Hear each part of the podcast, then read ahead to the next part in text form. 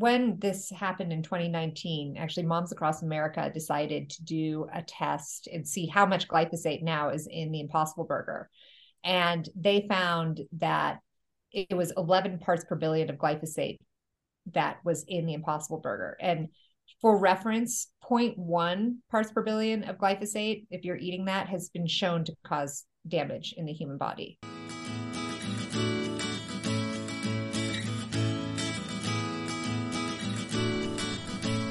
You're listening to Food Integrity Now with your host, Carol Gervais.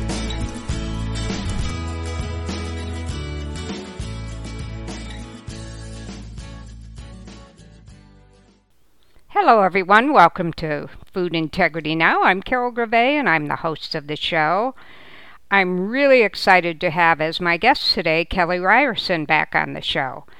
Kelly Ryerson works at the intersection of agriculture, nutrition, and health as a writer, speaker, and policy consultant. She started the news site Glyphosate Facts, which explores and explains how our chemical agriculture system has led to an explosion in chronic disease. She collaborates with scientists, doctors, organic farmers, and regenerative agriculture technology companies to better understand and address agrochemical damage to our soil and bodies.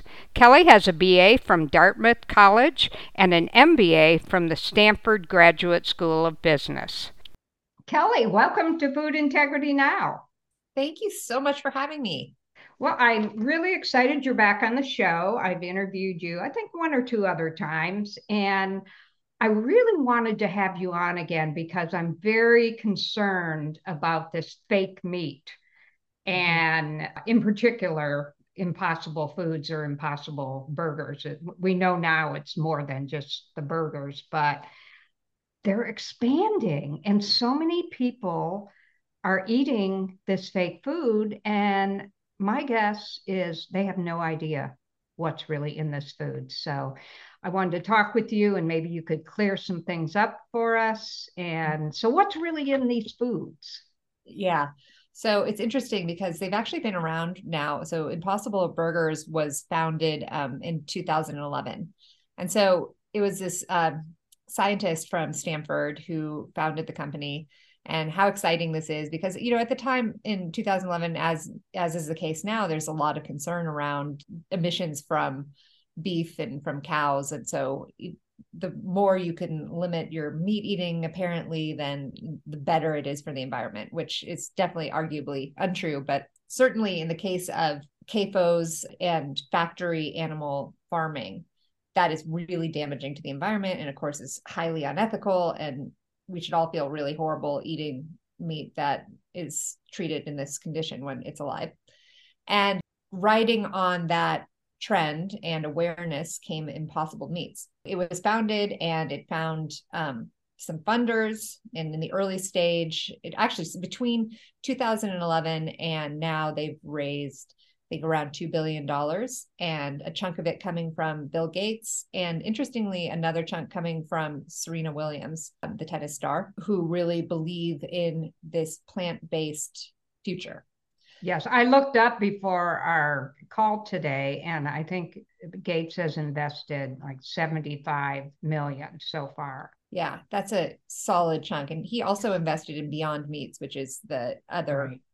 plant-based meat. They went ahead and they created this patty. Actually, the the Impossible Burger beef replacement came out in 2016, but they had applied for uh, approval from the FDA in 2015 they actually don't need approval for many things uh, from the FDA. And a lot of times you'll see a food company go in for FDA approval of their product, and it will just be recommendations that are given to the company. But actually, for a lot of things, the FDA doesn't even need to stamp it as like safe for human consumption. So they could put this patty out on the market and then they're applying for various approvals from the FDA, but it's already out there in 2016 without FDA approval. The reason why it would need this approval specifically is because of this key ingredient that's in the impossible burger that is really disconcerting. There's the scientists were like, okay, so what is it that makes meat taste like meat? And they discovered it was this hemoglobin taste that then they were like, can we somehow get that taste into plant? They decided. So the scientists said, okay, how can we make these plant based burgers be, taste more like a real meat patty? And so they found this soy leghemoglobin, which is a precursor to hemoglobin. And so we'll just call that heme. That's sort of what it goes for by short. And they thought, okay, this is something that we can use to give it this flavor. We can take the genetic code of what this is and put it into a genetically modified yeast and then create this flavoring and color additive in large quantities. So then we can make as many impossible burgers as we want.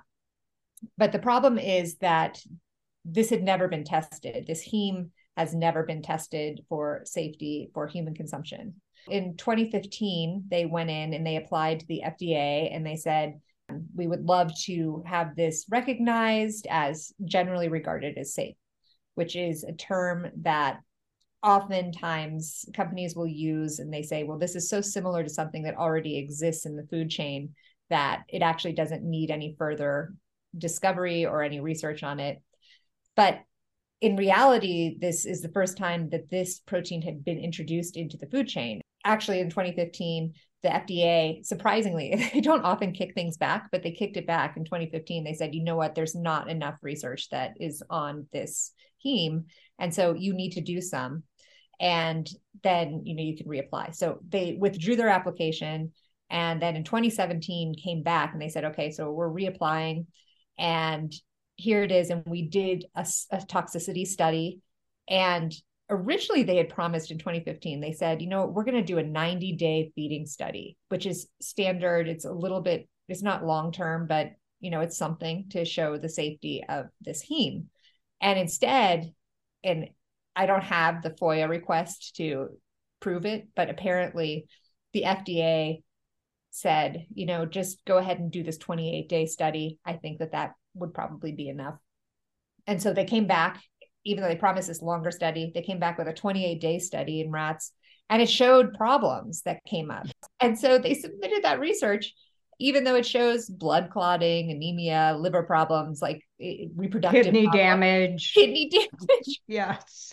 they said, we're so we're so happy we see no effects here. And so this research is published. And you look and you see, okay, so all the impossible researchers are there on the research that was published, of course. It's funded by Impossible Burger. And amazingly, somehow the FDA said, okay, no further questions. And therefore it was approved. And, and so, but it's really concerning. So the other thing, it not only gives it that flavor, that meat like flavor, but it also creates a really blood like effect. So when you bite into it, it has sort of this color additive that you're like, oh, great, this is meat, which as an aside is so strange to me because if you're vegan and you're not wanting to eat meat or you're vegetarian, and you why would you want something that emulates eating meat i mean that is against the idea of yeah I, I don't get that either it's strange yeah so they also did not do any uh, allergenicity testing. And they claim okay because there's not acute toxicity you're not likely going to drop dead with one impossible burger. Yeah. That was sort of the bar that they put on there. And then the center for food safety came out and said, okay, well, we're going to sue the FDA. And they had a lawsuit where they were claiming that the FDA basically went really light on them and lowered the standards that they should have with this novel protein and it shouldn't be included or approved in until there's more research on it and the court said well while consumers should definitely be t- pay attention to this and give it the concern that it deserves. It's not our job to tell them that they can't make the impossible burger. So now the impossible burger goes ahead and creates all kinds of different concoctions that are using this heme. Well, the scary part about that, and one of the reasons that the Center for Food Safety decided to do this lawsuit was because they were wanting to put it in schools, in the school lunches. And it got approved to be in school lunches which is horrific. Well, and I'm really upset specifically because I happen to be at my kids go to a school that se- several executives from Impossible Burger send their kids to the same school. And I nearly lost my mind because there was an Earth Day talk celebration, and they asked me to come and speak on glyphosate. That's sort of my area of expertise. And I, I wouldn't say sort of, Kelly. Okay. yeah. A lot of people know you out there as glyphosate girl when you attended the uh, first Monsanto trial every single day and blogged about it. But go ahead. That's true. I guess I should say it yeah. is my area of expertise. Yes. And so I was going to come and speak about it. And but I couldn't because I had other obligations. And so instead, they brought in the CEO of Impossible Burger to come in and talk to all the kids about how amazing Impossible Burger is. They oh, gave a discount no. to the school, donated all these Impossible Burgers. So now at my kids' cafeteria, there's these Impossible Burgers. And so I started tweeting the school, like, stop serving Impossible Burgers. And my kids were like, Can you not like that's really embarrassing. I, like, well, I don't want you guys eating it. But the head of school actually said, well, I mean, probably if both are available, I can imagine over time that kids are going to prefer the meat anyway. I'm like, maybe, but I don't think it should be on that menu.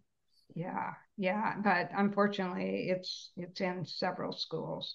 Let's talk a little bit about another problem area, which is the soy protein isolate. Yeah. So the first Impossible Burger that came out in 2016 used wheat as the protein in the impossible burger and of course with gluten-free trends and a lot of people demanding gluten-free alternatives they decided okay we're going to change what the recipe is. And in 2019 changed it to be uh, gmo soy based and got rid of the wheat. And they were so excited about this and they're celebrating it. And of course what they're saying is that they're going to be using these this roundup ready glyphosate resistant, and actually not just glyphosate, but other pesticides as well, GMO soy as the protein in the Impossible Burger. And so that just added a whole host of new t- toxicity to the product. So 2019 was not a good time. And that's when you saw a lot more press around Impossible Burgers and people really concerned about what's included in it. Because now you not only have this heme that is untested and toxic, but also GMO soy, which we know to have so many potential health issues, not only with the GMO itself, but also with the herbicides that go along with it. Yeah. Speaking of the herbicide that goes along with it, that I know that's your area of expertise. Let's just just do a brief synopsis of some of the issues with glyphosate. You know, some people may know a little bit about the problems, but there's so much more. Yeah. When this happened in 2019, actually, Moms Across America decided to do a test and see how much glyphosate now is in the Impossible Burger. And they found that it was 11 parts per billion of glyphosate that was in the Impossible Burger. And for reference, 0.1 parts per billion of glyphosate, if you're eating that, has been shown to cause damage in the human body. So that is just an enormous should be an enormous point of concern. Glyphosate is connected with just so many health issues and between endocrine disruption and cancer and neurotoxicity and creating a situation in the gut called leaky gut that is something that I struggled with, that a lot of people struggle with. And it creates a situation where not only is the microbiome not in its correct state, but also leads to permeability in the intestine so that things that should stay inside of the intestine actually get out into the bloodstream and then create a situation of a lot of inflammation, but also autoimmunity. Each year, you see more and more research on the connection between the gut and glyphosate and the whole explosion of chronic disease in our society when they started spraying glyphosate. There are a lot of concerns with glyphosate, and and the people specifically bill gates who's funding this has been a big proponent of chemical agriculture namely using gmo corn gmo soy and its associated herbicides. And he actually funds also the cornell alliance for science which is a front group for the agricultural chemical industry. And the way impossible burger has formed its marketing is exactly what you see from the lobbyists and the front groups from agricultural chemical companies. And it's this promise that, okay, if you eat this way and if we do agriculture this way, you're helping the planet and you're helping your health. and it's just not correct. And you can go into PubMed yourself and you can look in and see glyphosate or GMOs, and you'll see all these thousands and thousands of research papers have come out that have shown this connection between glyphosate consumption and human disease. And one thing that's particularly scary to me is how it's impacting our reproduction. And you see infertility skyrocketing. And you also can then read the research and you see, okay, this glyphosate crosses the blood testes barrier. You know that it's in semen. It impacts women's cycles. It impacts like the eggs specifically and directly.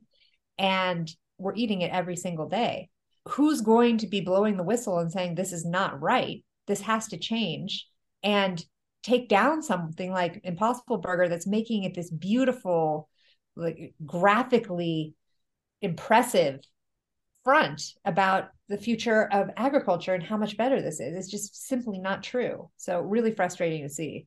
It, it is and it's all under the guise of we need this to save the planet and for climate change. And you know, a lot of people are passionate about that. So they're going to believe this false advertising and think that this is a really good idea. Oh, yeah. And it does feel good. So if you're at Burger King and you have a choice to buy the hamburger or this burger and they're promising, oh, it tastes just the same, and you feel like you can make a difference with your consumer power to save the planet, it makes sense that you would go ahead and buy the Impossible Burger. You're like, well, this is great. This is great technology. Because how many people actually know anything about those ingredients that are in there or chemical agriculture or any of it? Because this PR from the other side has been so strong for so many years, so many lifetimes now of people that are the consumers buying this that it's really hard to get even like a whisper into that conversation. Right. And the problem with places like Burger King, you've got a bad choice and you've got a bad choice for your health. I can see how consumers, just like you said, would think, well, you know, because most people know that they're not eating a health food when they go to Burger King, right? Don't yeah. you think? I mean, I, I, would think so. Many, well, maybe I, not most, but many. I would hope so. Yes. I was and, so shocked. I saw a statistic recently that the USDA estimates that the average American consumes 2.4 burgers per day. And so that's a national what? diet of 50 billion burgers a year. That is so people must be either ordering two burgers or they're having a burger maybe for lunch and dinner. Maybe it's cheap. Yeah. It's fast. And look what we've given up for cheap and fast. Yeah, absolutely. You know, a lot. I always, when I see the lines around McDonald's when I go to the bank or something, and I go, my work is not done. But back to the Impossible Burger. So, so it's understandable, which is why I wanted to have you on the show, so that we could really clear this up and invite our listeners. You know, do do some research about this because it's it's really important. It is not better for the environment. It is definitely not better for your health and the way to go is to, you know, if you like your burger, you eat 100% grass fed ground beef. Totally. And it's everywhere now. It's pretty easy to get. Yeah. So yeah, there's like there's a saying, um, it's not the cow, it's the how. yes. And now they make so some of their products, they make chicken nuggets, they make a sausage, they make pork, they make meatballs and uh, I mean, so you can get all kinds of fake meat. Oh, yeah. And so its products are available in 20,000 grocery stores and 40,000 restaurants. Yes. That is just enormous. And, and the Impossible Foods um, 2021 retail sales were up 85% year over year. Yes. Just it's exploding in popularity, which is the opposite of what you would think. I mean, yes. I haven't tasted it. Maybe it tastes good, but it's hard yeah. to believe. It yeah. can't it can't feel great when it hits your stomach. Kelly, I don't know if you know this, but how does it compare to uh, Beyond Meat? So it's interesting with Beyond Meat because Beyond Meat, for one, is really struggling as a company in comparison to Impossible. And so they don't have Bill Gates on board, or well, well, they did. They did. Bill Gates made a bet just wherever, um, and they from what I gather, maybe you know more, but I don't think that they have GMO soy in their I don't think they do either, but there there are some ingredients, and uh, unfortunately, I should have looked that up ahead of time. But look well, maybe the secret ingredients. I I know that they also use a heme, um, yeah. but one thing that was interesting is that its level of glyphosate, when tested once again by moms across America, was 11 times less than Impossible Burger. So whatever it is, they must not be spraying much glyphosate as a pre-harvest aid or mm-hmm. using GMO soy or corn or whatever it is. It's my guess yeah. because those levels are impressively low. Yeah. But yeah, they're having financial troubles now. And so Impossible Burger was actually supposed to go public as a company this year and and didn't because they've seen how financially struggling uh, Beyond Meats is. Hmm. That's scary stuff you know i somebody sent me an article and unfortunately i don't have it in front of me right now but this company had won an award recently for their prototype that you could make your own grow your own steak by using your own human cells oh gosh it, now that's scary technology we're talking about cannibalism here that is so frightening. I have not heard that. I've heard of lab grown meat. I've not heard of using human yes, cells. and I'll uh, I'm I'm going to do some more research on this and and find somebody to talk about it. And I, I think things like the Impossible Burger kind of open the door for all these others to come in. And it's kind of like that's the way it goes. When when it first gets introduced, people are like, oh, I don't know but then it becomes acceptable and then it expands and then that opens the door for the next you know fake food to come out there but um it's so interesting we, you say that because i have noticed in various com- conferences and symposiums that a lot of lab grown meat is now part of the conversation and yeah. they're really well meaning people but i just wonder where are we going to draw that line?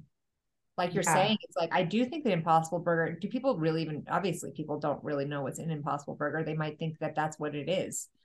And so it really does that marketing opens up a huge door. You're so right. It does. Uh, in my mind i just think of uh, Soylent Green. And people just really need to get back to eating organic whole foods if you eat meat to make sure it is raised humanely and that it is um, fed grass, or if it is fed some grain, that it's organic, no yes. corn, no soy. That is the way we're going to change the planet. And that is the way through organic, regenerative agriculture that we're going to make a difference. It's the only way that we're even going to be able to sustain ourselves as a species. Right. Mother Nature is already saying, okay, time's up. So there is no more time. If we want to preserve fertility and health, then it just has to change. It has to change like in the next yeah. 10 years. I mean, what would happen? Maybe this is something people haven't thought about if we just got rid of all the animals. Yeah.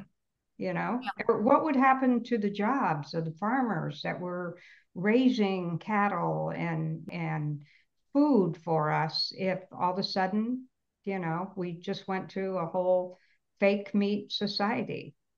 Completely. That's a huge industry that people don't really want to see go away. Yes. And they're so vital. Like animals are critical in regenerative agriculture and agriculture in general. They need to be out there grazing on the grasses and, you know, that whole cycle of the importance of animals to the soil biology is absolutely critical. So whether you're eating them or not, animals have such a huge role in our agriculture system. Yes, and for our listeners, if you want to learn more about that, you can. Uh, Joel Salatin is a great place to.